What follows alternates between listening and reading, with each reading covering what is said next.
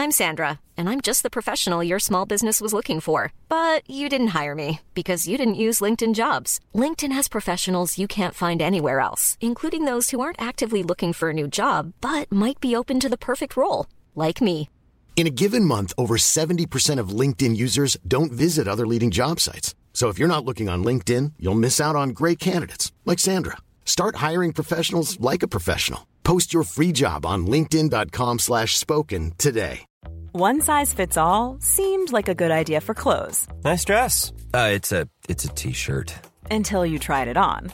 Same goes for your healthcare. That's why United Healthcare offers a variety of flexible, budget friendly coverage for medical, vision, dental, and more. So, whether you're between jobs, coming off a parent's plan, or even missed open enrollment, you can find the plan that fits you best. Find out more about United Healthcare coverage at uh1.com. That's uh1.com. There's never been a faster or easier way to start your weight loss journey than with PlushCare. PlushCare accepts most insurance plans and gives you online access to board-certified physicians who can prescribe FDA-approved weight loss medications like Wegovy and Zepbound for those who qualify. Take charge of your health and speak with a board-certified physician about a weight loss plan that's right for you. Get started today at plushcare.com slash weight loss. That's plushcare.com slash weight loss. plushcare.com slash weight loss.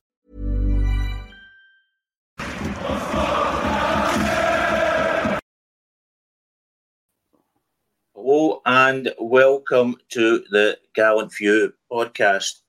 My name's David Tomlinson and I've got some good guests tonight. I will name the age before beauty, as I always say, Mr. Pollock. David Pollock, how are you? I'm good, Dave. Yeah, uh, still haven't quite got over uh, our escapades of last night, but I'm sure we can. Uh, we'll pick the bones out of it and uh, find someone to blame because someone's got to. Someone's got to get the blame here, and I'm and I'm looking for someone. So bring it on. Hope, hope it's not going to be me, Dave. Hope you're not going to blame me. I can't do about it. I was I was pushing us on via the telly. No one's ruled out until we get to the the detail, the reveal moment. Anyway, my second guest is Scott Mackay. How are you, Scott? Aye, not bad at all, Davey. Not bad at all. Just here to dissect the new director of football, Ross McCausland goal. Um, in last night's match, unfortunately. Sure, there's a good few talking points on that, i.e., Todd Cantwell getting subbed instead of Sam Lammers. I didn't think we wanted to talk about that, to be honest with you. I made an agenda that sort of went round that. It's what for tonight. but anyway, um, there's another guest coming on. He's a bit late at the moment. He's coming up over from another podcast, and now I'm getting text. Um, is uh, Scott McPike? Is it McPike or McPake? Aye, McPike for SM Media. McPike from SN Media. Uh, he'll be coming. He'll be joining us uh, later when he's finished with his own podcast. So anyway, Dave, I'll read out the the news from Rangers first of all. Rangers are today delighted to confirm the completion of men's football board with the appointment of Niels Koppen from PSV Eindhoven as director of football recruitment, subject to receipt of work permit. 38 year old Koppen held the role of head of scouting at PSV prior to joining Rangers, having worked with the Dutch side across their famed academy and productive first team since 2018. The Football Board oversees and implements the club football strategy, including making key decisions related to player trading, contracts, and squad planning. The board is comprised of Chairman John Bennett, CEO James Bygrove, Manager Philip Clement, Director of Football Operations Craig Robertson, Director of Medical and Performance Dr. Mark Waller, Academy Director Zeb Jacobs, and now the club's new Director of Football Recruitment, Niels Koppen. Koppen will begin his new role with Rangers on the 2nd of January and will be tasked with ensuring the club have a thriving player trading model and leading the recently revamped scouting setup at Rangers Training Centre. And then Niels Koppen says, I'm delighted to be joining such a prestigious club like Rangers in what is a crucial role for the club's forward strategy. The chairman and CEO have both been clear in recent times our player trading model has to function better and on a more regular basis. I look forward to working with the scouting team already here at the club to ensure we reach our goals in the coming years. Rangers are also pleased to confirm the appointment of Tom Taylor as the club's new head of performance, working closely with the manager, Dr. Mark Waller, and the first team squad. Taylor will join the Light Blues on December the 22nd from Premier League side Brighton and Hove Albion. Now, come to you, Mr. Pollock, first, because I've been one of your favourite subjects over the last few few weeks. Uh, it should have been in a long time ago, you think? And it's going to take to January now although I would imagine he will be working behind the scenes even now. Dave, what's your uh, impression of it all? Well, you're going to have to hear my confession first because uh, until this afternoon, I didn't know this guy was on planet Earth. So, uh, but it's it's an absolute crucial role, uh, and I think himself and Philip Clement will be doing the donkey work in, in terms of you know identifying potential targets I think the, the committee which you've just uh, listed there will probably be the, the, the rubber stamp committee who, who will just uh, review, you know, the the various lists of names that they come up with and, and the various uh, contractual details surrounding each player. So I'm looking forward to this guy uh, getting in, in position and, and, and helping us do what we said we've been we've said for years what we would do. We've never quite managed it to get the player trading model uh, up to speed and get it functioning and, and, and get it productive. So yeah, sooner the uh, as you say, I think I mean he's not in post until the second of January, but you can I think we could safely assume that there'll be a few phone calls between him and Philip Clement uh, during December, you know, prior to the transfer window. I'm I'm, I'm sure he can just uh, fit us in, squeeze us in of an evening or two so I, I think 38 seems quite young. I mean, I, have got there's no science behind that. It just just his age seems quite young, but uh, I'm not going to hold that against him. Certainly not at this at this moment. Maybe, maybe give me six months, and I'm sure I'll come up with a reason to dislike him. But uh, no, it's it's it's long overdue, and it's, uh, it's a welcome addition. Yeah, I, I, I, perfectly agree with you, Dave. Um, he is very inexperienced in the role. I mean, he's never done it before. He's always been as a head of scouting. So I, I suppose it, he, he'll be learning, and that I don't know whether that's what we wanted. Somebody that's learning. We wanted somebody that would, would come in. Although I would imagine he will have a, a, a good knowledge of Dutch, Belgian league, French possibly. So I would imagine that we're, we'll, we'll be doing okay there. But don't worry that you've never heard of him before, Dave, because I was looking through the PSV fan forums before I came on here, and they'd never heard of him either. So the, the, the few few replies that were, uh, well, I didn't know anything about him, so I don't suppose I'll be bothered that he's away. So that was that was their sort of response to. So anyway, glad to see Scott McPike is uh, is come on. Scott, Scott, I'll give you the word. How are you? Pleasure, mate. Thanks as always. Sorry I'm a bit late. No problem. Okay, well, we're, we're on obviously on about the director of football. I'll come back to you on that one. I'll go on to Scott Mackay first of all. Great here, two Scots and two Davies. That's a, how, how am I going to get mm-hmm. through this one? anyway, Scott Mackay, how, uh, what, what's your verdict on this?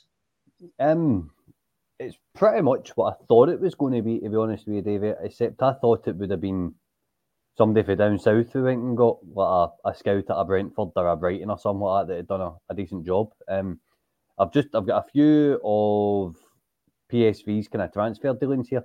Obviously, um, well, Newman's no that director of football currently at PSV, but he has got a say.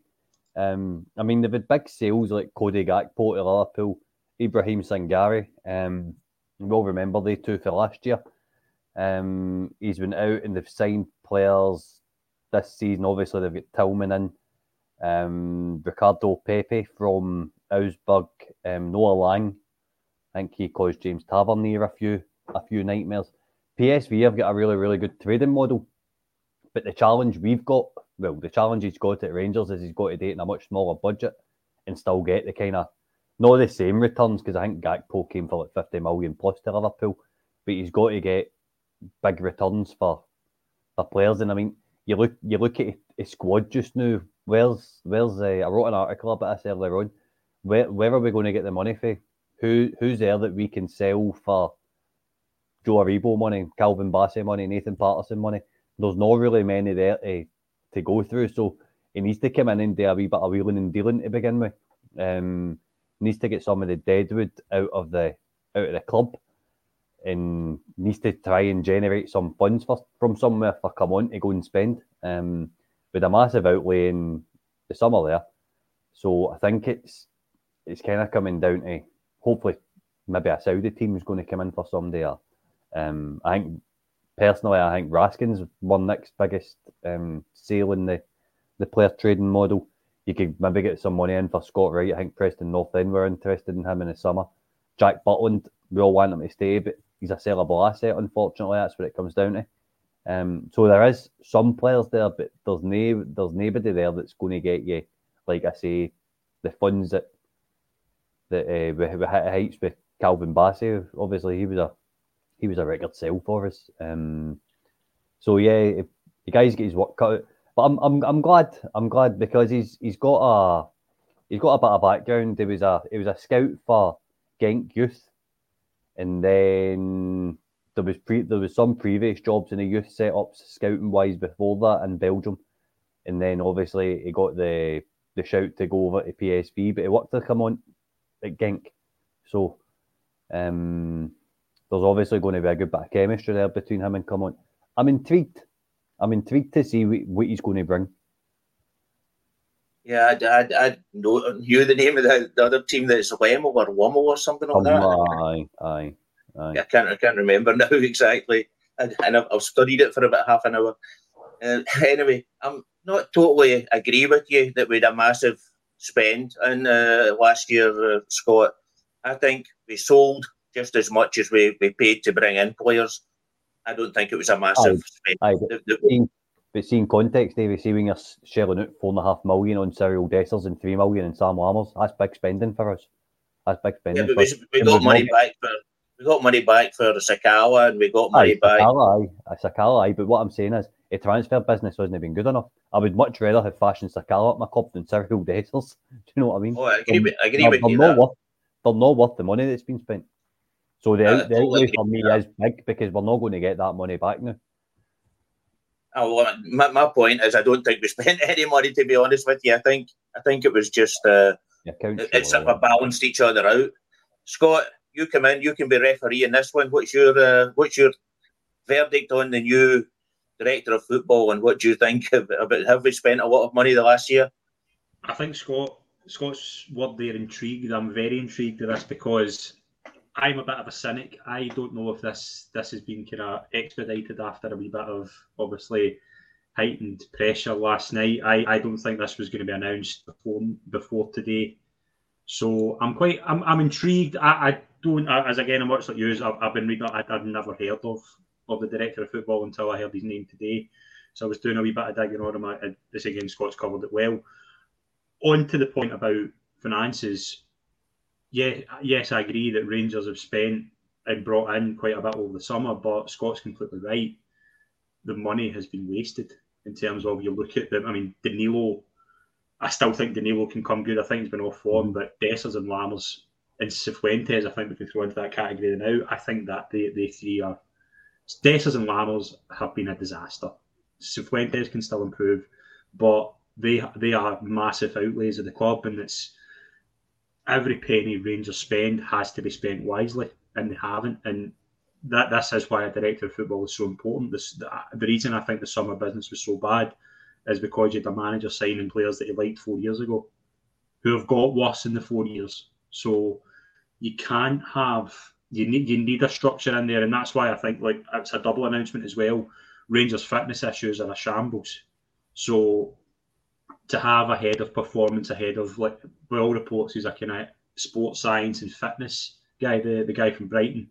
He's going to take charge of that side, and Rangers are going to have a head of football recruitment taking charge of the player trading model, trying to get the best out of assets at the club. So yeah, I, I really like the appointment. I think it's it's obviously some like I thought Ross Wilson was a great appointment, so I'm not one to thought at the start he was, and then he just I think he got too much power.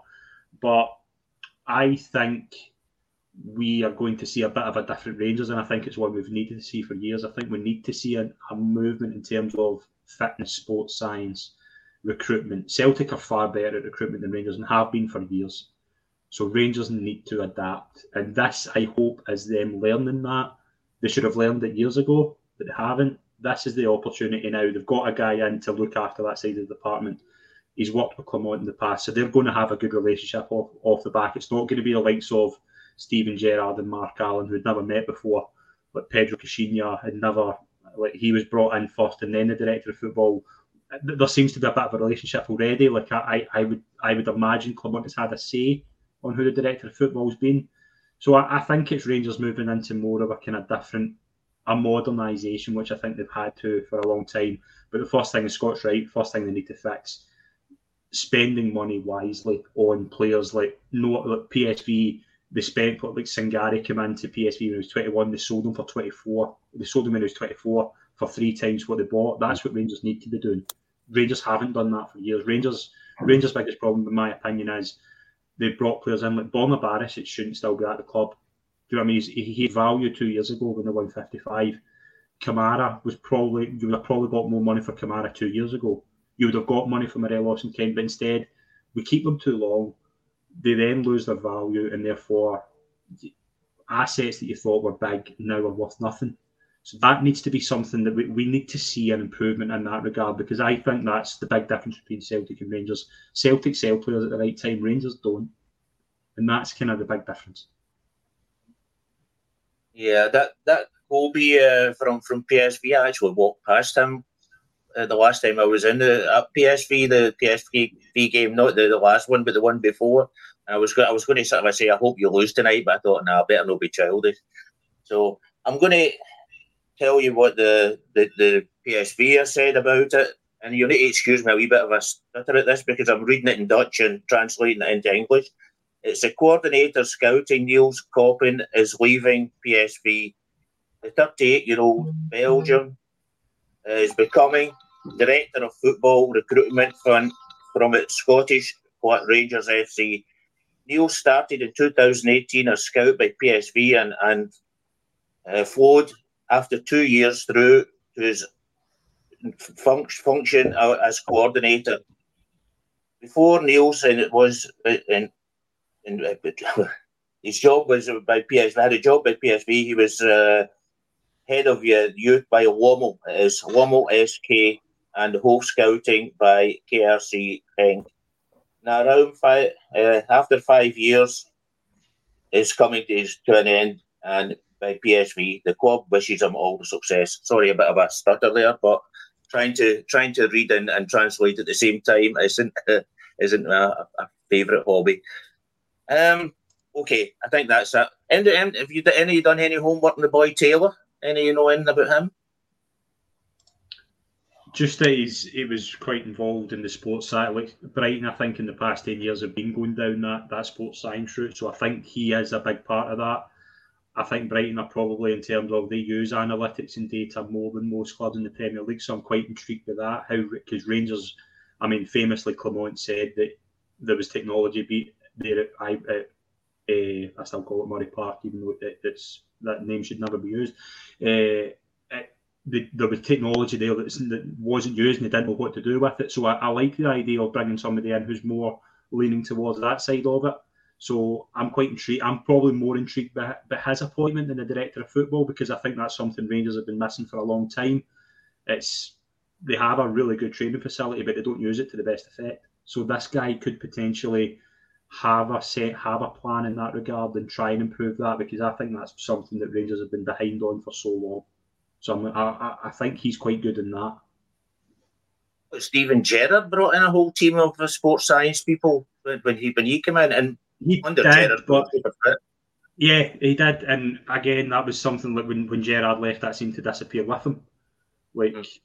so I, am quite kind of hoping like Gerrard obviously did. Gerrard came from like, a really good playing background, so I, I can I, I, can understand why he went down that route. But Rangers, that, that's why you didn't really see a lot of injuries under Gerrard. It's no coincidence that when Gerrard left, the injuries just get so high. So that could be that that could be something as well. But yeah, I hope this guy could be he brings something to that field because that's a field that I mean, we need to see better fit. I mean, Rangers, you can't have it. Rangers don't have. Rangers haven't had a stable team since Gerrard left because there's so many injuries. So I hope this guy can improve that because that could be that could be a massive difference. Well, I know Gio. He had the the old Dutch way of you, the only training you do is with a ball at your feet. You don't yeah. do any kind of running. You've got to have a ball at your feet. I've told the story before. I, I, I get pulled off the training park and get told when when I had young guys running around the, the, the park, I get pulled off and to get told uh, you're, you've got to have a ball to play here uh, to, to train here. Says uh, you're not allowed to just have them running. Okay, so anyway, we'll move on and I'll the starting lineup. We will see. Dave, what did you think of the starting lineup last night when you first heard it? Uh, well, I was surprised to see Lammers in there. That was uh, that was the first thing that leapt out the page at me, uh, because you know I don't think just from his efforts, you know, since he arrived and his efforts on on on Saturday, you know, or Sunday, sorry, was uh, I didn't really see that coming. But uh, clearly, uh, Clement thinks there's a player in there, and which is why we ended up seeing him. But uh, nothing he did last night uh, has changed my opinion on him. So no, I was surprised in that. And Cantwell continuing to play on the right. Mean, we've not we've seen how that ended. And uh, I mean the, the the two central defenders. I mean, you would have thought on paper, Souttar and Davies, mm-hmm. both experienced guys, know what they're doing. But we've seen from uh, the Aris goal that you know they, they were.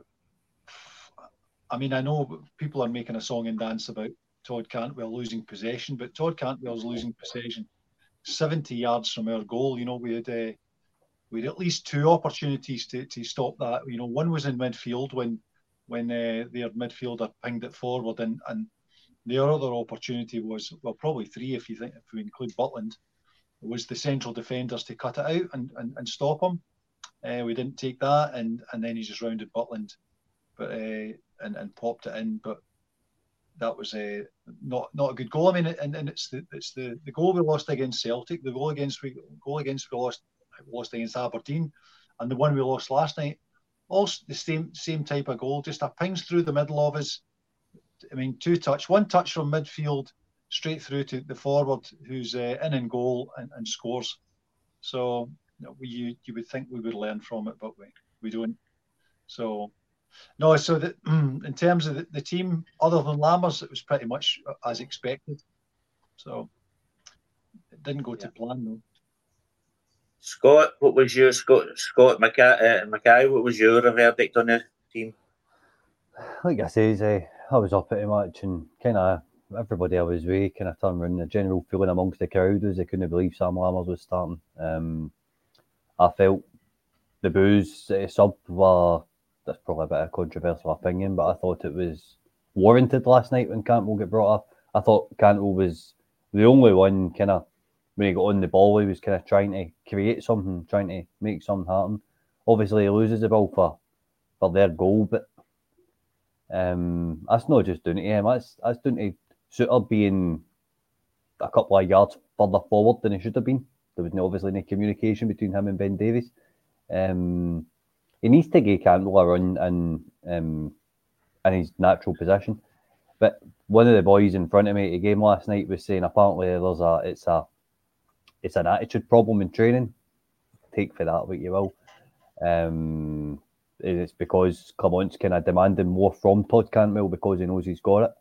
Like I say, it's just it's just rumours to me, but um, there's something all right somewhere. In terms of the lineup, it was kind of as expected, apart from Lammers starting. I thought Lawrence would have maybe get. I think Tom Lawrence offers you far much more than Sam Lammers is ever going to offer you. Um, looking at his stats last night, I mean, he, I think he lost possession, was dispossessed like seven times, and never won any duels in the air, and there's just there's just a want with the guy in terms of what, what he's actually bringing to this side and why the manager tends to persist with him. Um, so that would be my only gripe about last night is the fact he was playing because you're actually playing with ten men when the guy's on the park. Yeah, that's uh, that's true. Scott, Pike, what, what, what was your your version on the starting lineup? You surprised thought, anybody? I was surprised with Lammers. Yeah, I was surprised. I, I did think I, I wasn't necessarily. I didn't think Lawrence would start. I thought Lawrence was, you know, he went off. I thought he looked a bit kind of unfit when he went. Like it was. He, I think Sunday took a bit out of him, so I wasn't surprised he wasn't starting. I thought you would maybe see him McCausland coming in in the the right or put Matondo on the left and move Sima to the right or something like that and play Cantwell through the middle. I didn't think Lammers would start, but I think I, I think Clement gets team selection wrong. Look, I, I think it was more. I mean, I I don't like doing this, but I think Lammers is just a waste of a shot. Like I, I just think he, he, he's offering nothing. Like Scott said there, he, I, I counted thirteen times I lost the ball last night. And if you want to look at a a problem see, I, I can't remember. It was definitely in the first half, but Barisic puts a ball in, and Lammers goes to hit it with his right. No, sorry, goes to hit it with his left. It bounces off his right and ends up at Cifuentes' feet, and Cifuentes doesn't know what to do either. That's two players that, that don't have any confidence. But instead, you're, Lam, Lammers putting Lammers out there and him not able to offer anything isn't helping him. And you, you have to look at the kind of the human side of it. He isn't suited. I, I, still don't know what he's meant to bring to this side. So I, I don't know why he keeps persevere, persevering with him. Does he think there's a player there? Like we, we've seen wee glimpses like his goal against Dundee. I mean, that's a it's a really good goal, but we can count on one hand how many times Sam Lammers has done anything productive, and that's a really bad thing to say in December at the start of December about any new signing. So I would say I understand the booze. I don't necessarily agree with it because I think again it's just I understood it with Beale because that was so untenable. But we're still we're booing you're booing the team, you're booing the manager in my opinion. So but I understood why the crowd were frustrated because although Cantwell was to, was to blame for giving the ball away, Lam you can't look at that team. The one the big difference I, I think between Lammers and Cantwell is we know Cantwell can. Well, Cantwell's performances when he came into the end of last season were so good, were so different to what we've seen. So we know there is a body of work there we can look at and say we know what Cantwell can do. We don't have that with Lammers. So when you're taking Cantwell off and keeping Lammers on the park, you're throwing that chance away. Cantwell as a player who can find something from nothing. Lammers isn't. So I, I, I wouldn't have taken off Cantwell. I think, as you say, it's the media have jumped on it because it is a big story, but mm-hmm. it could have been avoided. I think Lammers, I, I think Lammers is just. I, I think there'll be a probably a fire. A, a fires will be started if he starts on Sunday, because he's everybody now is, is singing off the same hymn sheet. They don't see anything, and I don't think it's a, a, coincidence as well that Dessers hasn't been on in the past two games. I think Clement's made his mind up about him. So these are two players that you bought for a lot of money who are offering you nothing. But Lammers is the one who keeps playing and it's going to come a point he's got to say, right, I'm, I'm not able to get anything out of this guy. So we have to make a decision. We have to. Thanks for your t- thanks for your time, Sam. Sorry it's not worked out. Let's let's try and get you a move in January because he's not offering Rangers anything, and it's it's sad. But yeah, I mean, I thought I thought that there was no coincidence that the only spark in the game last night was Ross McCausland, and it was because he's the only player that really could provide a spark because everybody else was just done. I just thought everybody else was so poor, with the exception of Lundstram. I thought Lundstram, I don't think it was his best game, don't get me wrong, but he had to do a lot of donkey work because of how poor Cifuentes was. So he had to do a lot of the work. So I would give him a pass, but everybody else, I thought, would, with the exception of Butland and Lundstram, were poor. And McCausland just came and he was the only real spark of that team, and it's no no accident that he gets the goal. Well, Maurice Ross, he he came out today and he said, I don't know how his connections are, but I would imagine he still gets some connections with with Rangers somewhere. And he came out and said that this has been boiling over between Cantwell and Clement for quite a while. The the the, the, the in training. They're, they're sort of uh, not getting on together either. So we'll need to see. Dave, I mean, we, we watched uh, Todd Cant we'll watch walking off yesterday, and he was just looked so dejected. And I think Clement wanted to talk to him, but he just sort of uh, pushed his way past him. Uh, what, what, what's your uh, verdict on that? What do you think? I, I think it uh, gives us a wee telltale into uh, the, the, management style of Philip Clement. Clearly, he's a kind of yell and tell type more coach, you know. And I think this is this was predictable. It was therefore preventable.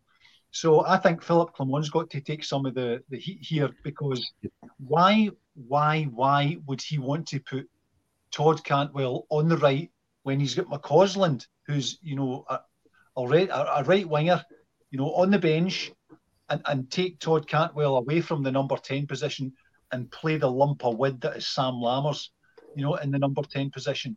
I mean, it, it was almost like it was a setup. And then to take him off after 30 minutes, you know, and then and the the crowd cl- clearly made uh, their feelings known about all of this. I mean, how stupid was that? So, what, what was Philip Clement expecting there? What, what was he expecting of, of Cantwell? Because Cantwell's the type of player, and I think lot of good football players, you know, it's it's an instinct.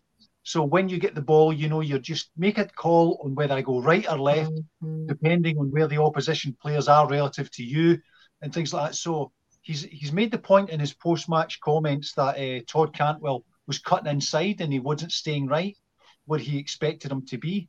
So I, I don't think you can teach a player, you know, to, to play that that level of of tactics. You know, say when you get the ball, I want you to do this with it. So see when Todd, Toddwell gets the ball, gets the ball, Todd Cantwell will do what, what, what comes to him is instinctively is a is a, is a very good football player, and to then embarrass the guy by taking removing him from the pitch and leaving Lammers on, I think that was just an act of petulance. It was stupidity. I really don't see what what Clement's trying, what point he's trying to make there in doing that. I'm in charge. You'll do what I tell you. Uh, surely, I mean, that, that, that's schoolboy stuff. I mean, you can't treat these people like children. They're professional football players. And I think Philip Clement let us down big time last night with that stuff. When he's taken off one of it, one of the players who can threaten Aris and, and, and leaving his short in midfield, you know. So we all know what uh, Todd Cantwell can do. He's got it in him. He's got the Hollywood ball. You know, he'll do the unexpected. And when we needed that in our midfield last night, he chose to withdraw it and, and leave that dumpling on the pitch. I, I, that's not good enough for me. Scott, can I just ask a question? You were at the game last night. Did Cantwell come out for the second half? No, he was in. Out sitting the bench. Pass. Don't know. Couldn't see As far as I know, as far as I know, he, was. Yeah. There was. I know there was a story going round that, uh, that he had left the building, but from what I've heard today, that was I did see him going down. I did see him going down the tunnel after he got subbed, but that was that was that. Because I, I saw him sitting, and then like second half, I was trying to look and see because I just watched it on the TV. I wasn't at the game, but I was trying to look and see if he'd come out for the second half, and then I'd heard this morning that he'd left. He'd left at half time or something. But again, it's it's rumor rumor mill. But I was just wondering because I, I hadn't heard anything. I was just wondering if he had come out because I hadn't seen him and I'd heard that story, so I didn't know what the what the if there was anybody in the game that could tell me that our own Shona rubbish that she said he was sitting in the, the, the bench, and I think her place is, is just behind the just behind the the the, the, the players sit. So she rubbished it. Said it's uh, he was sitting in the bench the whole game. So as far as I know, it's rubbish. I wasn't there, so I can't can't say for hundred percent. Dave, just one last wee, wee question before I go on. The boon, do you agree with that? Uh, I think that comes almost by instinct. I don't think you can uh, blame anyone for that because I think the Rangers fans will have been extremely disappointed. You know, we're watching Todd Cantwell, who's a bit of a favourite, but we also know what he's capable of. And we know what Sam Lammers isn't capable of. And to watch him leave and him stay on, I think that that would have been a uh, that would have been too much for me. I think I'd have been uh, given Clement, you know, a, a, a mouthful.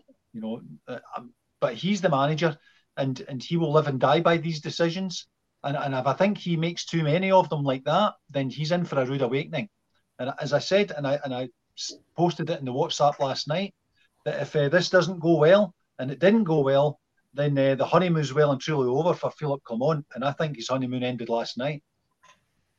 Well, Clement gave a, a press conference last night after the game, and he was asked uh, how did he thought they played. He said they started well, and, and we were pressing well, but then we looked as if we get nervous, and uh, the goal was unnecessary. I'm going to I'm going to leave out most of what he said, but he did go on to talk about Todd Cantwell, and he said exactly I think Scott Scott said it that um, he he just wasn't doing what what I asked him to do, yeah.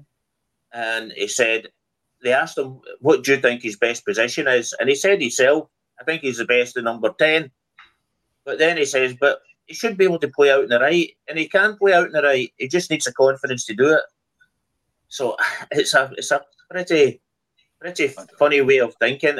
Is it? Yeah, I've, got to think. Is it the sort of a, I want to put my stamp on this team, or or yeah, I don't know. I, I don't get the reason. Can I just come in there? That's that's as I said. That gives us a wee telltale of, of who Philip Clement is and how he wants to manage these players. And I think, I mean, could you imagine Paul Gascoigne being in Philip Clement's squad and how, how he would manage that? I mean, so he's got Todd Cantwell. Clearly, Todd, you know, is a quite a lively character, and, and he's fairly firm opinions about you know his life in general. But you can see what this boy can do in the football pitch, and and we've seen it. And you know, so to play him on the right wing and then punish him, it just seemed like you know, mm-hmm. no, I'm taking you off after 30 minutes because he, what he says is he's not following my instructions to, to then put on uh, McCausland, which was probably where he should have started, and, and, and not put Cantwell in midfield. So was that for, for was that the best thing for Philip Clement, or was that the best thing for the team? And I think it was the best thing for Philip Clement because if he had been had you know our team at, at heart, then he would have you know he could have says I'll see you after the game, Todd. But get in that midfield and get us a goal, you know. So he should have done what was best for our team last night and he didn't. He chose to do what was best for himself, what he thought was best for himself. I think he's going to be uh, in for a rude awakening on that one. Hey, I'm Ryan Reynolds. At Mint Mobile, we like to do the opposite of what Big Wireless does. They charge you a lot, we charge you a little. So naturally, when they announced they'd be raising their prices due to inflation, we decided to deflate our prices due to not hating you. That's right. We're cutting the price of Mint Unlimited from $30 a month to just $15 a month. Give it a try at mintmobile.com slash switch. $45 up front for three months plus taxes and fees. Promote for new customers for limited time. Unlimited more than 40 gigabytes per month. Slows. Full terms at mintmobile.com. Now's the time to save 30% on wedding jewelry. Only on bluenile.com. Make sure your wedding ring is the one with your pick of diamond and lab-grown diamond bands. All hand-finished and graded for excellence. Or surprise her with something blue she'll love for life, like a stunning pair of sapphire earrings. Blue Nile's jewelry experts are available 24 7 to help, from fit questions to style advice. Right now, get up to 30% off at BlueNile.com. BlueNile.com. Oh, somebody, Scott Mackay, somebody said to me, one of our one of our own, Bill, on the, the WhatsApp, he said we actually played better with Lammers on than we did when he came off. What did you think of that? No, no uh, completely disagree. Completely, I mean, completely and utterly disagree. What, there's Sam, going to be a range of opinions on, on all issues. Aye, exactly. exactly. That one's out there. That one's. Sam, Sam Lammers was, uh, as I say, was an empty jersey last night. Me and my pal actually disagreed that it would have been better playing with 10 men than having Sam Lammers in the park last night. I saw Sam Lammers as he's an empty jersey. I've tried to get him. Eh, see after his goal against Dundee, I looked at him and I watched some clips and I was like, right, because I was asked to write an article on him about how he can be utilised, and I was like, right, so how how could Clement use this guy? Because if he's going to play him every week, I'm assuming he must be like a Brandon Burke on training. He must be the best player on training every day, but when it comes to he has he has playing in the park, aye, but when it comes to playing in the park, he just doesn't know his arse for his elbow. But uh, but how, how I thought you could use Sam Lammers was if you're going to be playing with a lot of cross balls, just get him in the box. Just get him in the box and get him interfering things. He can't play the number 10 role even looking up at a back four. He can't use his physical. his his physicality. We've seen that. He's got no composure in front of goal. He's missed massive chances, i.e., the when he took the ball by Joe Hart in the old firm game. Um, the header last Sunday he missed at Aberdeen was absolutely criminal, man. Absolutely criminal. At that that at that point for me was like, right, that's it. Chances are done. Time's up. But no, the manager still comes out on Thursday night and, and gives him an hour run, run in the park. Why? Because he's not he's not producing. And see when T- Todd Cantwell's in the park last night, I come on and says in his post match presser, it was Cantwell kept on trying to come inside, so he brought McCausland in to, to play wide right. So why not just pull off your donkey and put one of your put your best number ten in his natural position? It's it's absolutely mental. It's I just can't understand it at all.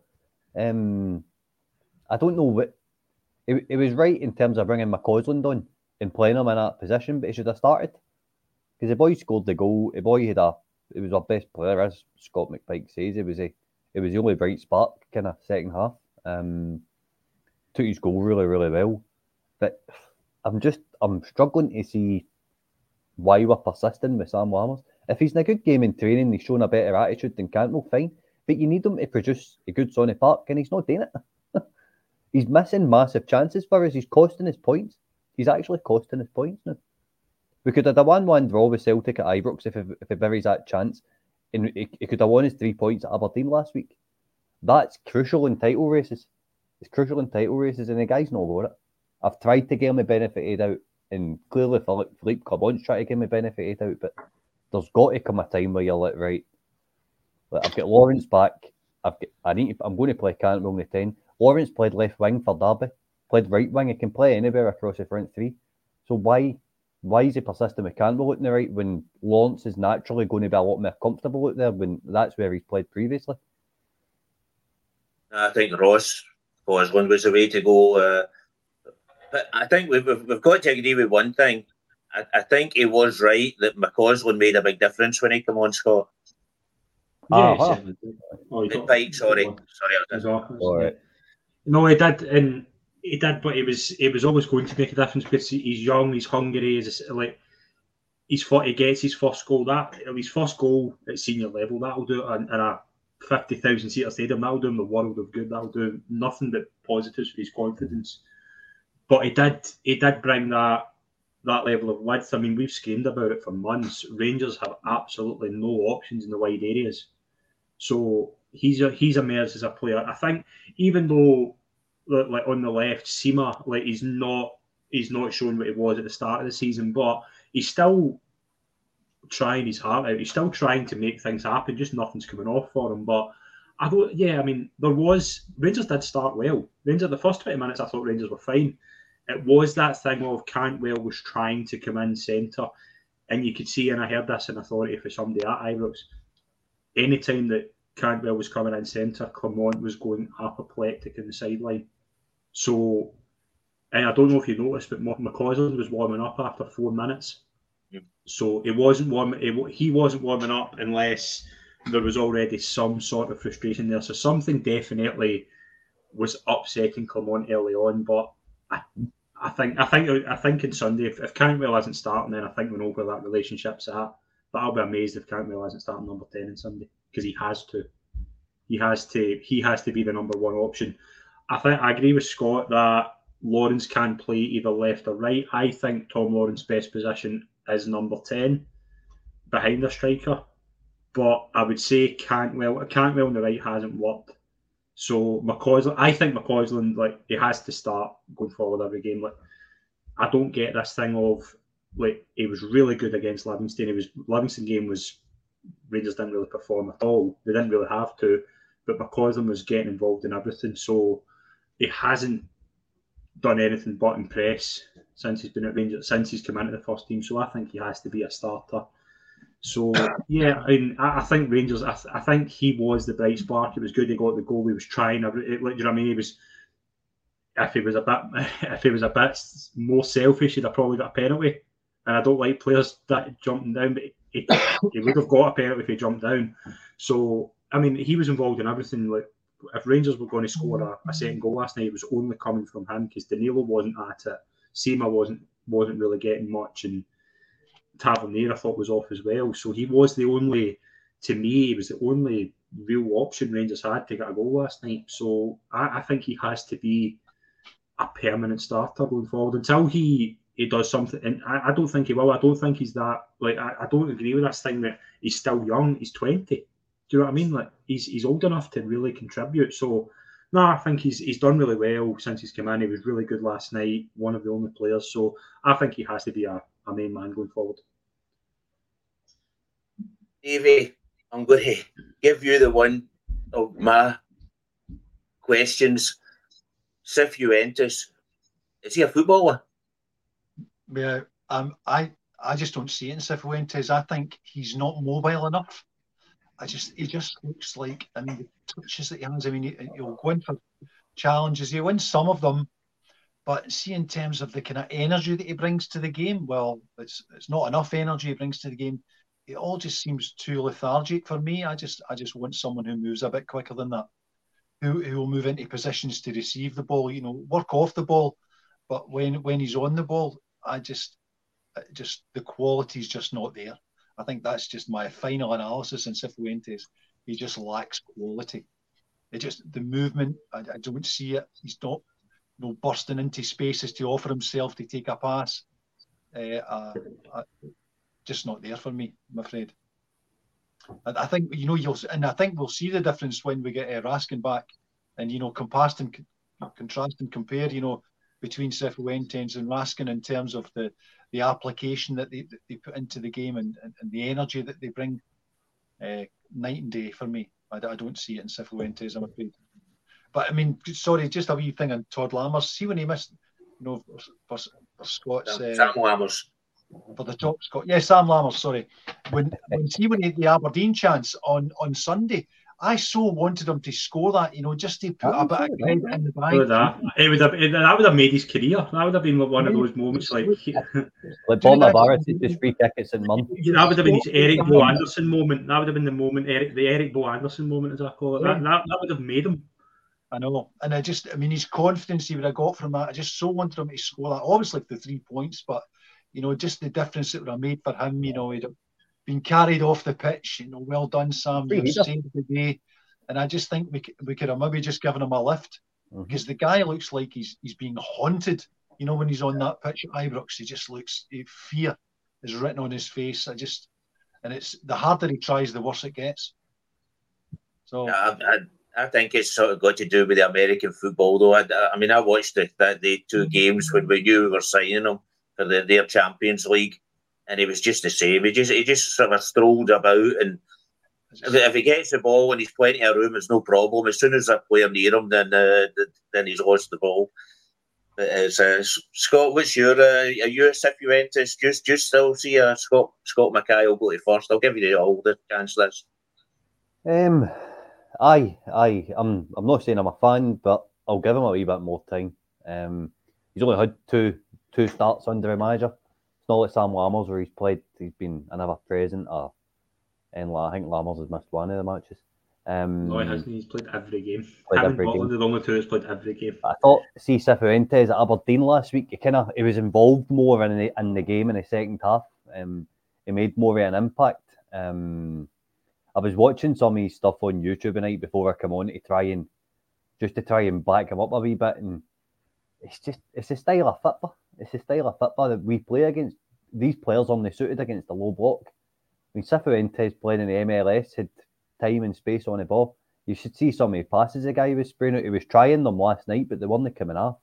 Just whether that's doing to a lack of match sharpness or because um, he gave the ball away quite a few times last night when he was trying to spray it out to the right. And and I noticed in some of the highlights, he plays on the kind of the right side of central midfield as well.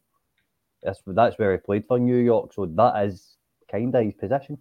Um, he didn't have a great night last night in the slightest, but I think we need to give him just a wee bit more time. He's come over, doesn't know the language, he's, especially climate as well. I mean, how cold it is and stuff like that just now. Um, I just I just wish we had more kind of quality in, set, in central midfield to give Clement a wee bit of time to work with him on a training pitch to see if there is a player there.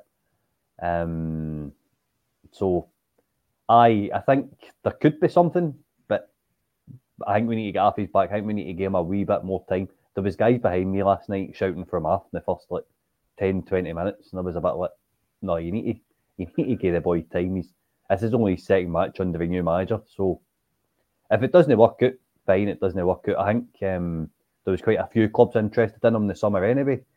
So yeah, I think I don't think he'll be short of suitors. Do we decide to sell him? I think that, that is one that you'll get one and a half million pound for easily, easily because there was there was teams looking at him. There was somebody standing in front of my throat, my, my wife, shouting and bawling to get him off after 15 minutes, or even less. So I'm afraid that was one of them. I just uh, I just thought he was terrible. Scott McPike, uh, I'll let you and Cifuentes, but I'll, I'll put you on to Sima. Uh, were we jumping the gun when we were saying he's a 70 10 million pound player? No, I thought it was interesting when Clement came out and said that a reason for his kind of downturn in form was potentially, I think he's just become a dad. I think I'm right in saying. So that that can be that. I mean, I can understand where he's coming from there. I, I can understand why that maybe has an impact. He's not sleeping as much and things like that. But I, th- I do think I, I, think the one thing with Sima is that he'll try. He, he, reminds me a bit of Sakala. I think he's a better player than Sakala, but he will keep trying. Do you know what I mean? If nothing's coming off, it, it won't stop until. Do you know what I mean? It's, it's not like he's going to like a where you could see last night that he got to a stage where he was just like, oh, "Nothing's coming off for me," and he's getting that too too often. Like Sima will keep trying. I wouldn't be surprised if Sima's like the sort of person who'll score a big goal in the last minute, like in a cup final or something like that. If Rangers are really under the cost, because he, will always try that. Like, but because he's, he's absorbing so much energy, I thought he obviously went off yesterday, and I think I think it might be kind of two or three weeks before we really see Sima kind of pick up again. Just on Cifuentes, I remember when he signed, I spoke to an LAFC podcaster, and this is what he told me about Cifuentes, and we haven't seen this yet, in my opinion. He said he's an all-action midfielder that likes to play on the front boot, front foot. He's very good against the ball. He can press, win the ball from the opponents, and he thrives at driving the team forward and transition. We haven't seen that from Jose Cifuentes. Now you can say that for, you can say there's two reasons for that. Number one, he's not being played in that position where he can be that kind of number eight that I think he was brought in to be. And he's not a sitter. He's not. It hmm. wasn't. There was a reason he was getting in the way of Lundstram. Yet Lundstram was having to tidy up a lot of his mess. They were getting in each other's way. I don't think Cifuentes was comfortable there. But the other argument to that is, is that there's nobody really else that can play that role right now. Jack's injured, Raskin's injured, Rice I think I, I, I think Bailey Rice is a really good player. I don't think he's he's there yet in terms of getting mm-hmm. trusted to be in that position. So I think Cifuentes is going to play there until somebody comes back. But I think we're still to see the best of Cifuentes. Like I, I, I do watch a lot of MLS, and he did. He was a bit of a standout for me like a couple of times last year when he was playing in that role. I think the games you were talking about the Champions League, I've heard this in good authority. I think he was. It was a classic example as he knew a move was coming. He didn't want to get injured. And I, don't really have an issue with that because if he'd arrived at Rangers injured, it would have been typical. But we, we aren't seeing Jose Cifuentes to best effect. I think once everybody's fit, we could hopefully maybe see him play a bit more of a kind of forward playmaker role, that kind of box to box that I think Rangers have missed for a long time. So I wouldn't give up on Cifuentes, but I, I think he needs to improve. I thought he was fine against Aberdeen, but yesterday I thought, he, like as you say, he was making a lot of loose passes. Mm-hmm. He, he's he's kind of rooming the tack. He's he's kind of going for tackles. I don't think he was good at all. I just think we need to see. He needs. He looks to me to be a player who, not that he build a team around. I don't think he's, he's that type of player. I don't think he's earned that, but. I think he is suited to a certain way of playing that Rangers aren't aren't playing at the moment because he's playing in a role that he's playing in a certain role that he has to play because there's nobody else. I think if you might once everybody's fit, you might see a bit better a bit better version of Jose Cifuentes, but right now he's not shown enough for me yet. But I wouldn't completely give up on him. No, well, it's too too much money to give up on him. I think, uh, yeah, and yeah, everybody keeps him saying. I mean, even Beale said he, will be a world beater once once he gets going. But as you say, we haven't we haven't seen that.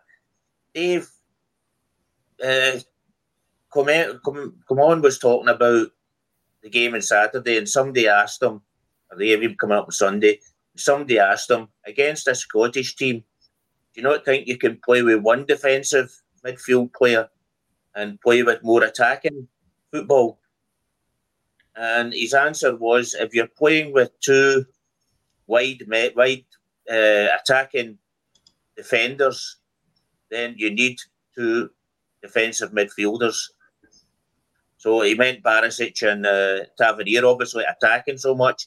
He says you need two defensive midfielders. Otherwise, in the transition, you'll lose a lot of goals. What's your verdict on that, Dave? Well, we had two on last night and we lost one in the transition. So where were our two holding midfielders there to, st- to, to stop that? them bursting forward in transition. So I heard that comment today, and, and to be honest, from from his, his take on last last night's game, and, and the reason you know for uh, removing uh, Todd Cantwell, and, and the reason for asking him to play that position in the first place, when, McCausland's there, and it's not his natural position, and then when he won't choose to make the sub, you know, doing what he did, I'm, uh, I'm, I'm I don't know, some of the shine went off of Clement for me last night. I just thought, and just the way that he did it, I just thought it was petulant. So um, I, I, think you know he thinks we need to play two holding midfield players against St Mirren at Ibrox because we may lose the ball in transition, then uh, we just need to get him in front of a TV screen and, and actually look at St Mirren, and you know because uh, that's that, that's we should not be playing two holding midfield players at Ibrox against you know anyone maybe other than them. So that's I'm sorry, but and I, I, guess he'll he'll get a better understanding of Scottish football as he gains more experience of it. That just maybe you know the the default position of Philip Clement that he that he, he prefers to have the two. If he's going to have attacking fullbacks, then he, he needs two holding midfield players. I think he might be a maybe that was just to surround whatever forward St Mirren leave up at the weekend. You know, we've got we've got two central defenders and two holding midfielders to block out all the daylight that may get to their forward. So I don't know what his uh, intentions are, but that's not required. yeah, I wouldn't say we need two. I mean, I don't think we need two holding defenders uh, of midfield def- uh, players. I think we could play one and in a box to box that, that, that went it comes and goes, attacking defence, attacking defence. Scott, what do you do? Do you think we can play with with two? What? I'll, no, I'll ask you another question. Do you think we can play with two number tens? Do you think we could play with Lawrence and Cantwell as two number tens? Aye, aye, definitely, definitely. Um, good players can play with each other. Um, I don't think I don't I don't think that's a realistic kind of statement because I don't think it's ever going to happen with the, manager likes to use width. But I think it could it would definitely work. Um, I think Cantwell and Lawrence could do some real damage. I've been saying it for since Bill was here. Um, that we have got the quality. It's just a case of getting the quality on the park and getting some sort of rhythm to it, uh, getting some sort of formation that's going to I mean, your three could be Lundstram sitting and then have Cantwell and Lawrence going further forward. See, when you're playing against a, we're going to play against a low block against St Mirren on Sunday. So, kind of, why can we not do it? What's, what's stopping us? And still have McCausland on the left and Sima on the right with Danilo through the middle. There's nothing really stopping us, especially with Raskin out and Jack being injured yet again. Um, I don't see how how it's not a, a, a realistic kind of target that we could that we could do. You could maybe even if as one of uh, the comments is just coming through, you could have Lawrence as an eight, Willini sitting, and then Cantwell further forward. Lawrence has played that position before as well. We've got a very versatile player on my books who's on a lot of money, so I think he should be playing. Um, so I that's, that's that's my top worth. You need to get your best players in the park, and Cantwell and Lawrence are two of our best attacking players. They need to be playing. Yeah, I, I agree with that. Scott, do you agree with that? Do you, what, what do you think the, the midfield uh, situation and what do you think can, can make it better? Yeah, I don't think you need to play two holding midfielders against St Mirren, for example. I, I, I think, like as I, as I was saying earlier, if you can maybe try and kind of place Cifuentes a bit further forward if he's going to play, but you can't. I mean, uh, Lawrence would be fine in there. Uh, yeah, you, I mean, I think I, I think McCausland will start, and I think it obviously frees up. I would play Cantwell. Cantwell has to play. If he doesn't play, I think it probably sends a signal that I don't think is good for the, the fans. But I think he plays. Uh, I, I, if it's Lawrence or Cifuentes, play them a bit further forward. You don't need to sit deep. I can understand it to a degree in big games like Wednesday night, for example, against Hearts. I think you might see him play two sitting midfielders. I don't think you need to play against Mirren. So whether it's Lawrence or uh, Cifuentes, just any one of them, and just play them a bit further up because I think there's more. You can get more out of the midfield, and I would have Lundstram just sitting as he's done. He's I think Lundstram's been fine in recent weeks, and either Lawrence or Cifuentes just play them further up and see what they just try something different because the, the past two games that kind of midfield just hasn't really worked. So try something different, whether it's either of them. But yeah, I know I agree with that. Yeah, Evie, what do you what do you think about Roofe or Dessers not getting a chance coming on to, to, to try and break open the defence in the last ten minutes or something like that? Is that is that is that a message? Do you think? Well, I think our experience of both would uh, give Philip Clement a pass on that one because you know how many times have we seen them you know put their cape on, fly out, fly off the bench and save us. Uh, it, it, doesn't happen very often. No, I'm, uh, I'm, I don't see. Know, the Dessers is it not even a break glass moment gets him on the pitch for me, but I just it's just so slow and cumbersome. no, I think we've got other options available to us in terms of un- unlocking defences. You know, I, I'm kind of fairly simple in my view of football. First of all, you get your best players on the pitch. You know, I'm I'm the kind of I take the same view as you know you, you, we had at school when you when you line up against the wall and the two captains pick their team and you just start picking the best players first. That that's pretty much my view of football, and which is why Todd Todd Cantwell's got to play on, on Sunday, and uh, Sam Lammers isn't because you know if he was uh, up against the wall in the gym I was in, he would be uh, he'd be going straight back to the changing room. So, uh, no, get we've, we've got enough talent, and and obviously he has to give them some structure, some you know. But I don't think I, I think it's fairly I don't know if it's naive or arrogant of Phil, Philip Clement to tell to tell Todd Cantwell, here's how you go on and, and here's how I want you to play. And then when you get the ball here, you go down the touchline. And then any time you get the ball, you go down the touchline.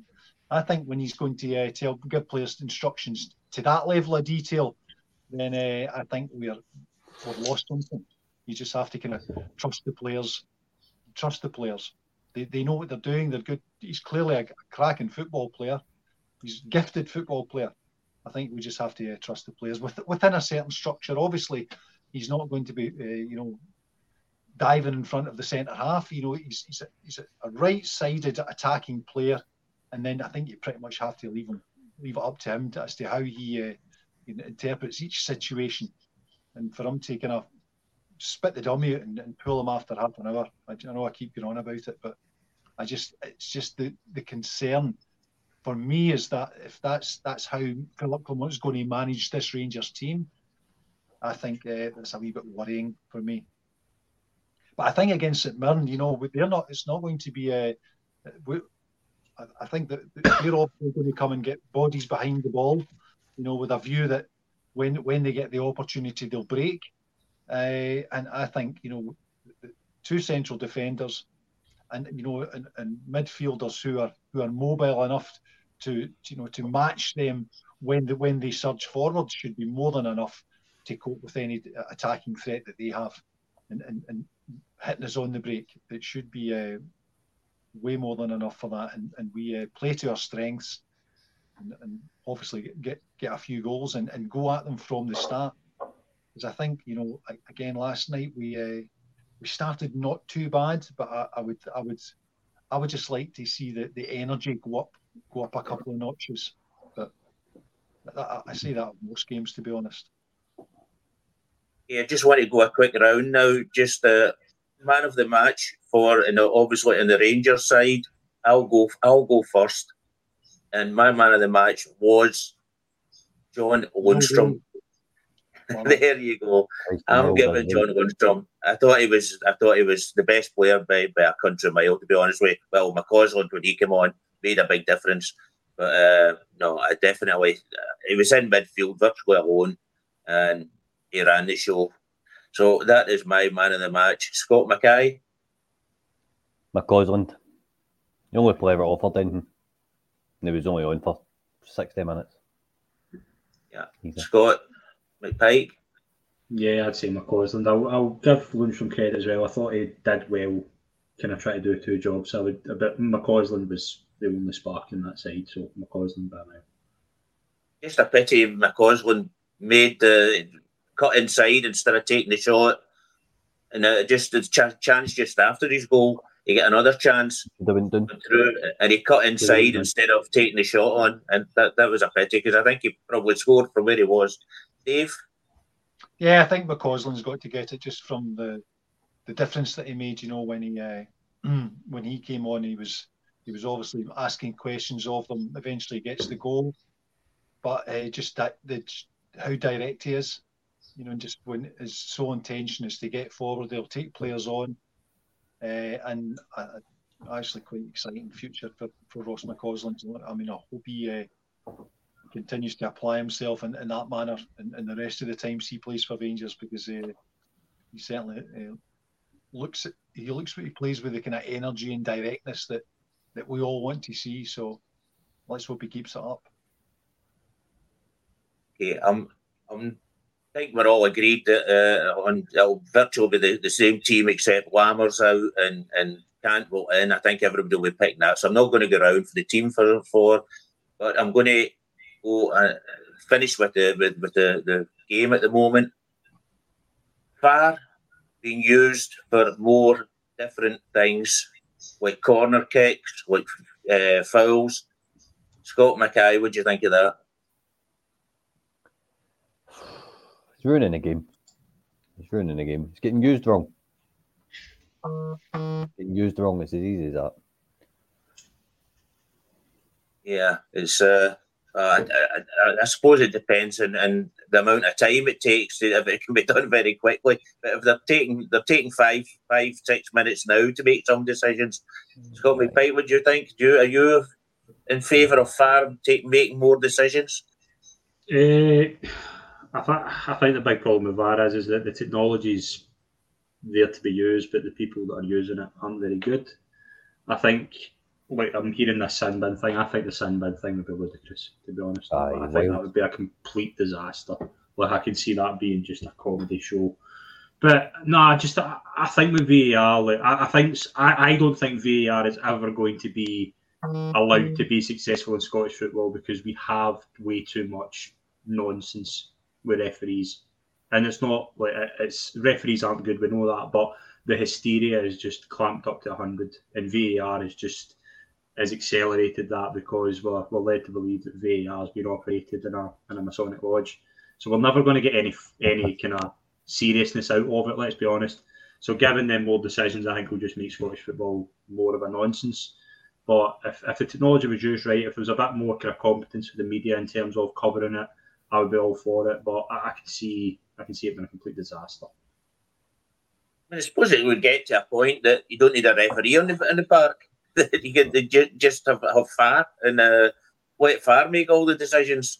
Dave, what's your? Uh, no, sure? I, I, think, I mean, with the introduction and it being such a, a, big change, I think it's there is going to be a take time for it to bed in and you know find out what works what we could improve on. It's always going to be a process of refinement, you know, an, a change of that magnitude. So I would be, uh, I would be, I would think that we should just get comfortable with the changes that we've made so far before we start introducing, you know, further changes to VAR. Because you know, VAR I think helps, and I, am I'm, I'm a supporter of it. I think it, it improves the the quality of the decisions that are made. But when we saw, you know, on Tuesday night, the the penalty which uh, PSG got against Newcastle, and and you know two guys and and and who you know were possibly Europe's finest in terms of you know the the, the quality and seniority of the, the officials who who were, were studying this, and yet gave a penalty to Newcastle, which was laughable, to be honest. So you're thinking, yeah, we need to. Although it is technology, we have to. It's people who are applying that technology, and ultimately, it's a human decision. So, other than you know the goal line technology, which is which is you know, a technology decision, which is over the line or not, but you know when it's subjective, you know when people are applying you know their subjectivity to these decisions, I think uh, we, we have to work on on clarifying the position that the referees you know are in in terms of making calls and also in the reviews because not in a month of Sundays was that a penalty. And yet you know the the, the referee you know was referred back and he then reviewed it and, and, decided to give a penalty. And I just wonder what, what happened there because this, that the technology failed us in that instance. So and there'll be other instances of that but I think on the whole it's it's it's made for better quality decisions. So there'll always going to be teething issues, but I think we should stick with it because ultimately it's going to be uh, beneficial. And the sin bin, Dave, would, would you, what's your opinion of that? No, I would just leave the ref because, uh, you know, because if, if it's, I mean, I, w- I thought about, you know, time wasting and, you know, and rather than yellow cards. No, I think, I think football is ultimately a simple game, which is why it went round the world so quickly because you don't need too much. You just need, you know, a, a bit of ground and a ball, some jumpers for the goalposts, and, and you're up and running. You can play football, and that was the, the beauty of it and why it just went spread across the continents. Uh, and I think that the further we get away from that kind of concept is uh, is ain't necessarily a good thing. So I would be change it, but change it could be at your peril. So I'm I'm for keeping things simple. And I know that they have it in rugby and, and things like that, but football isn't rugby. So I would like leave as much as we can in the hands of the referee. But you know, when it's such big decisions and you know the, the importance of the, these games and, and, technology can assist the referee make a better decision, we should apply it. But I don't, I don't really see uh, much benefit in a sin bin. What's that? I'm what's that going to solve? What problem that we that exists at the moment that that going to solve? Is we want fewer bookings, we want fewer red cards. I, I, I don't really find I don't really know what we're trying to solve, what problem we're trying to solve by introducing sin bins. I'll, I'll, I'll, I'll give you my answer to that, Dave. Yesterday, I don't know if you remember the, the player with the long hair from the other team. He pulled back um, Souttar, I think it was. Souttar burst from the midfield and he pulled him back. And he had done that. He done that just after it as well. He, put, he, he, he stopped somebody running down the, the, the, the, wing. I think it might have been Sima, but I'm not sure about that. And I think he stopped Rangers. It was a good burst through. Souttar bursting through, and he stopped that in the track. They got all the men behind the ball, and we get a free kick about 40 yards out. Now, I think there is a place for the sin bin because I think if you do that, so a team has so much profit from getting the players behind the ball again. If they lose a player, then I think they would stop doing things like that. So I'm, I'm, I don't know how it would go, but I definitely think there is a place for something between a yellow card and a red card. I definitely think there is something. Scott, okay. No. No, definitely not. What? I think, I think you hear me all right. I, I think, I think my game's just going to turn into a complete joke if we start sin bins. It's no ice hockey we're playing; it's football. I just, I just can't see the benefit of somebody getting a five minute sin bin. It's just, it's just a daft idea to be brutally honest with you, and I don't think who, get, who gets the benefit of them getting all the men behind the ball and the guy getting a yellow card. He didn't even get. He, he done it right after it. He should have got a red card, to be honest with you. And there, there was the number nine from the number nine from them as well. Had two fouls right after each other. Should have got him sent off as well. But that's but uh, that, that's football. It's football yeah. we're playing. That's that's that's the game that we all love and we all want to watch. It's it's football. it's no yeah. it's not some I, no, I, I just don't agree with it. I think I just don't think I don't like the idea of it. I don't like the concept of it. I think it would be used the wrong, and I think it would just ruin a game. To be brutally honest with you. Okay, Scott, you thought that as well. I've not been able to change your mind. Nah, I just don't. I, I, I get it, and like rugby and things like that. But as, as Davey says, it's a different game. It's more, it's less, it's less intense for, for that kind of point of view. There's less kind of reaction for the crowd and things like that. Like you don't really hear fifty thousand fans booing if there's a decision that doesn't go their way. You don't hear it as much in rugby, so I get that. I just, I think, I think we're in, especially in Scottish football. I think we're, I think VAR is just even even if it's right, it's going to be it's going to be viewed as wrong. So you're just I, think that I, just would leave it alone to now try and make the people that are reviewing the technology better, as if try and make the coverage of it better. Try and not focus on the nonsense. Just let's let's just have a simple like I, I agree with David about the VAR at the Newcastle game. That was a nonsense, but that the problem with that is that it's the same with the, the rule with shot pulling. We can argue that the rule all we want and say it's a ridiculous rule. It's the rule. We need to just realise that, and we can't then say, "Oh, because the rule has, has changed to what it was ten years ago, we can moan about it." It's it's the rule. We can say it's rubbish, but it's there. It's got to, a penalty's got to be given. I thought it was a, a nonsense that penalty was given, but let's just make the game simple. Let's just VAR is quite a good tool. As I say, Rangers and Celtic are going to get more penalties than the rest of Scottish football, so I don't see why now that is Rangers are getting Rangers getting a penalty in the 94th minute when they're needing a goal is any different to Celtic getting a penalty the day before. Like that just doesn't make any sense to me. That's a fault. The media coverage of that's nonsense. So let's let's use VAR as a good tool what it's meant to be, and don't make it into a farce, which is what it's slowly becoming because we live in hysteria land, and that's where we're at in Scotland.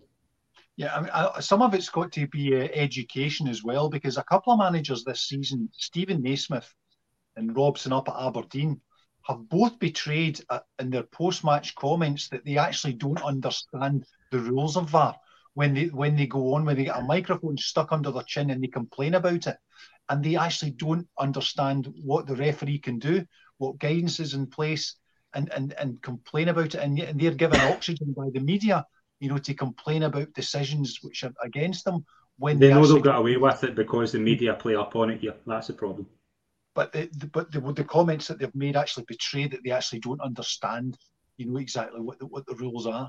So, yeah. but that that's lost because all we get is you know Robson's complaining about the you know the, the penalty that Rangers get and and and that's that's the headline and the, and the media run with it when it's uh, when it's quite clear that you know the shot tug was was is a stonewall penalty and, but that that's kind of lost. See, see his comment. See when he made that comment after the game where he said it's a bad look when Rangers get a penalty. When VAR give Rangers a penalty in the, the added minutes, that's a dangerous comment because if Rangers were to, if that was to happen on Sunday, for example, it's one-one, if you're a referee and you know the hassle that that's co- that that that comment's caused, you're going to be you're going to be looking for reasons not to give that penalty because you don't want to invite hassle. That is what the ta- that's what this is all about.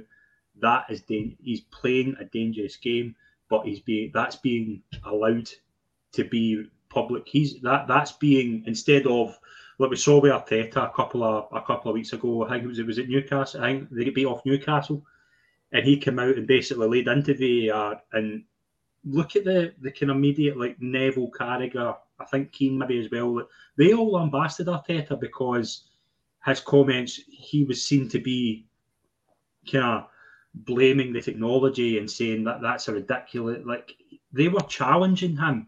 That doesn't happen in scotland. What you get is the media pondering to that and that just invites more pressure on the referees and it makes celtic got a penalty for the exact same thing the day before and i haven't heard one person in the media challenge it and say anything but rangers are the big bad ones for getting a penalty late on in that game.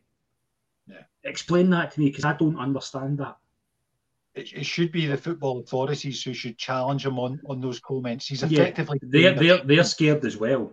He's effectively saying they're cheating. So yeah. if, if, he, if he believes that, then then he should be. I mean, he can believe it if he wants, but he should. The the, the SPFL should be challenging him and taking him to task. you know, about those comments when he's effectively accusing the officials of cheating. And uh, if they don't, then they, they, they won't stop until they're punished. There needs to be a sanction, you know, because you know the, here are the rules. The shut tug is that a penalty? It's a penalty. Did he tug the shut? Yes, he did. It's a penalty. So we, we that, that doesn't matter whether it's the first minute or the last minute. You know, it's it's it's just universally true. And if he's saying that that's now somehow special ap- application for the benefit of Rangers, they, they should come down on him like a ton of bricks. I think somebody said in the last the last wee while, Dave, that, that not every tug of a shirt is a penalty. The re- and, and obviously um, I've lost his name now. Connor Goldson was, was got a, a, lot of trouble because they said he dived. I think you could see last night, as uh, Scott McPike says, McCausland, if he went down, he would have had a penalty, mm. but he didn't. That that interrupted his run running up to the goal, so he would have had an easier chance if if he had uh, if, if he wasn't fouled. But he was fouled. If he went down, he would have got a penalty, and that's why a player really now has got to go down. Well, so, said, sorry, sorry as well. Michael Stewart said an interesting thing as well, and I, I, don't mean to give Michael Stewart any publicity, but he said in the sports scene on Sunday night, he says, "Oh, this is a tactic of Rangers. They're trying to get defenders to to pull their shots." Why doesn't Barry Robson and Steven Naismith instead of saying this, like instead of saying, "Oh, big uh, VAR's helping big bad Rangers," tell your player in this technology, and this is why I had a problem with Cantwell's dive as well, because you're not getting a penalty anymore for diving. Don't do it. VAR, there's cameras in the box to to to find things like that. Tell your player in the 90th minute when you're 1 0 up, do not tug a player's shot instead of what we see. That's the. That's what the rest, that's what the managers should be doing, not inciting lunatics, which is what we have, to say to who believe and say ridiculous stuff. That that's what I said as well. The media should be focusing on how good that game was on Sunday. It was an entertaining end-to-end game. Either side had chances to win it, but instead, all we've heard is instead of talking about how these two sides are going to be playing again in two weeks in a National Cup final, we're talking about how Barry Robson either doesn't know the rules or is pretending not to know the rules because he knows if he says that, people will back him up. And it's the same with Hartson. How many times in John in John Hartson's commentary has he said the phrase "his hand looks offside"? We talk about Rangers no learning no learning lessons from a defensive point of view. There's two Rangers have conceded the same goal for two games. John Hartson said that in every single game he's commentated on. Somebody needs to tell him, John, your hand can't be offside, but nobody will because we don't challenge nonsense in Scotland. And that is the big problem. Yeah, Sorry for being ranty, but it's a bugbearer of mine. It's an absolute bugbearer of mine. Well, obviously, the, as far as I know, the rule is it's got to be a part of your body that can score a goal. So that is uh, as far as I know the rule is. Anyway, I'm, I'm conscious of the time. I think this is the longest podcast that we've ever done. So I'll go around and you can all say your bye byes, Dave, and what you think the score will be on sun, Sunday. Okay, bye bye, 3 0 to the Rangers. Scott Mackay? Uh, I'm going to go 2 1 Rangers. I don't think it's going to be plain sailing by any matter. of mean, St Mirren are a good side. I think it's going to be 2 1 Rangers. And thanks for, for, to everybody for tuning in. Well, mate, Pike. Uh, pleasure as always to be on, guys. Uh, I think it will be. I think we're we're due to see a, a kind of comfortable Rangers performance. I think two 0 I think I, I, want to see. I think Cantwell scoring would raise the roof. So I want to see Cantwell go on the score sheet. Two 0 Rangers. And thanks for your time, guys. Thanks for coming on, Scott. Pleasure. Yeah, thanks, uh, Scott, for coming on. It's uh, I was I was nearly forgot to say that. Um, well, I'm, I'm going to go for. I think we had a hard game last night, and I would love to go for four 0 Yeah, that's. I would have loved to have went for that, Dave, but I don't know whether the, the it's in the legs to, to go for that. So I'll, I'll I'm go I'll go for three one. I'll go for three one. Uh, I would love to have said four 0 Anyway, thanks for watching, everybody. Don't forget to give us a like or subscribe. And for one pound, you become a member and, and get more shows in the week daily news every day, every morning, every working morning. And uh, all I will say is thanks for watching, and don't forget, we are the people. Bye.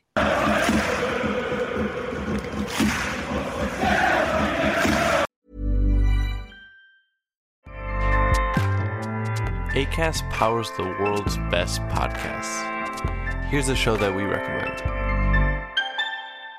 The Real Housewives is a guilty pleasure for most, but if you're looking to not feel guilty about that pleasure, tune in to Everything Iconic with me, Danny Pellegrino, where I break down all the messy moments and behind the scenes antics of Bravo's popular franchise. And on Everything Iconic, I also interview celebrity guests like Kelly Ripa, Keke Palmer, Drew Barrymore, Cameron Diaz, and more about their guilty pleasures, their past work, and so much more.